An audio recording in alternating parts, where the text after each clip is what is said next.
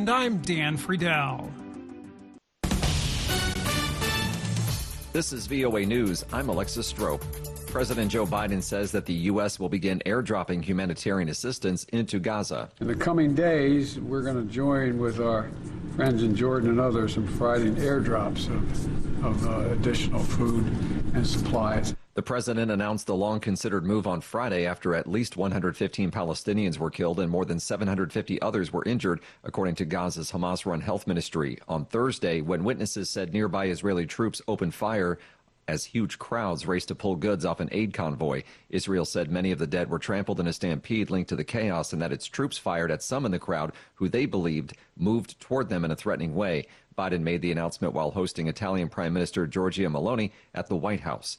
Russians who currently live in Tbilisi honored the memory of Alexei Navalny, who was buried Friday, by visiting a memorial in the Georgian capital. VOA's Rick Pantaleo tells us more. Russians now living in the Georgian capital of Tbilisi revered the memory of Alexei Navalny, who was buried Friday, by visiting a memorial organized near a building that used to hold the Russian embassy. This is Anastasia, a resident of Tbilisi. Emotions are heavy, of course. It is a grief. We buried Alexei. I hope he finds peace. I want to believe and hope that the work of Alexei will be continued not so much by his associates and his wife, but by the people who believe that Russia will be free and happy. Navalny died in an Arctic prison on February 16th, sparking accusations from his supporters that he had been murdered. The Kremlin has denied any state involvement in his death. Rick Pantaleo, VOA News. For pictures, videos, stories, and more, follow The Voice of America on X, Facebook, Instagram, and YouTube. And you'll find expanded coverage of world news and events at our website 24 hours a day at voanews.com. This is VOA News. Dutch Prime Minister Mark Rutte signed a security deal with Ukraine in the northeastern city of Kharkiv on Friday and said the Netherlands would help fund the supply of 800,000 artillery shells to hold back Russian forces. Angela Johnston from Reuters reports.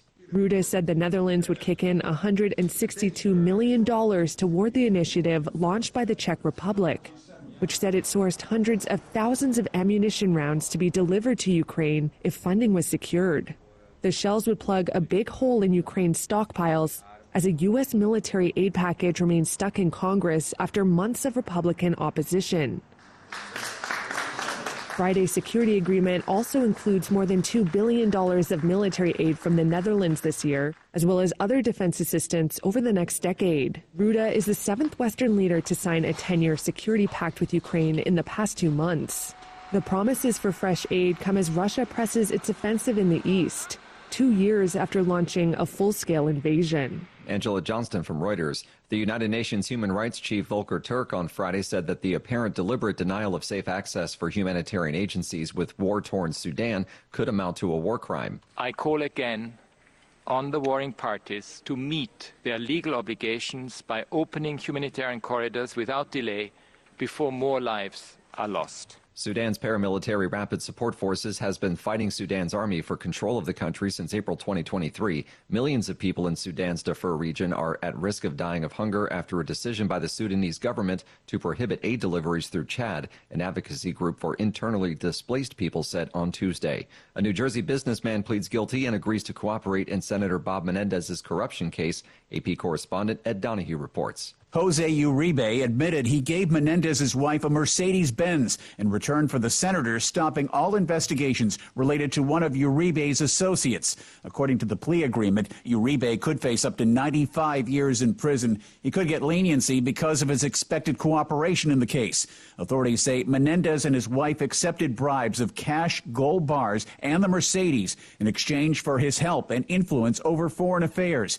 The Menendezes have pleaded not guilty. Their trial is expected to start in May. I'm Ed Donahue. Boeing is in talks to buy Spirit Aerosystems, which makes fuselages for Boeing 737 MAX jetliners. The company confirmed media reports Friday about the discussions. Boeing used to own Spirit, and the company says bringing the manufacturer back into the Boeing fold would improve plane quality and safety. Boeing spun off Spirit Aerosystems nearly 20 years ago as it moved to an outsourcing model. That model has come under question because of quality issues at Spirit, which is based in Wichita, Kansas. Spirit made the door panel that blew off an Alaska Airlines jetliner in January. For additional stories, visit voanews.com. I'm Alexis Strope,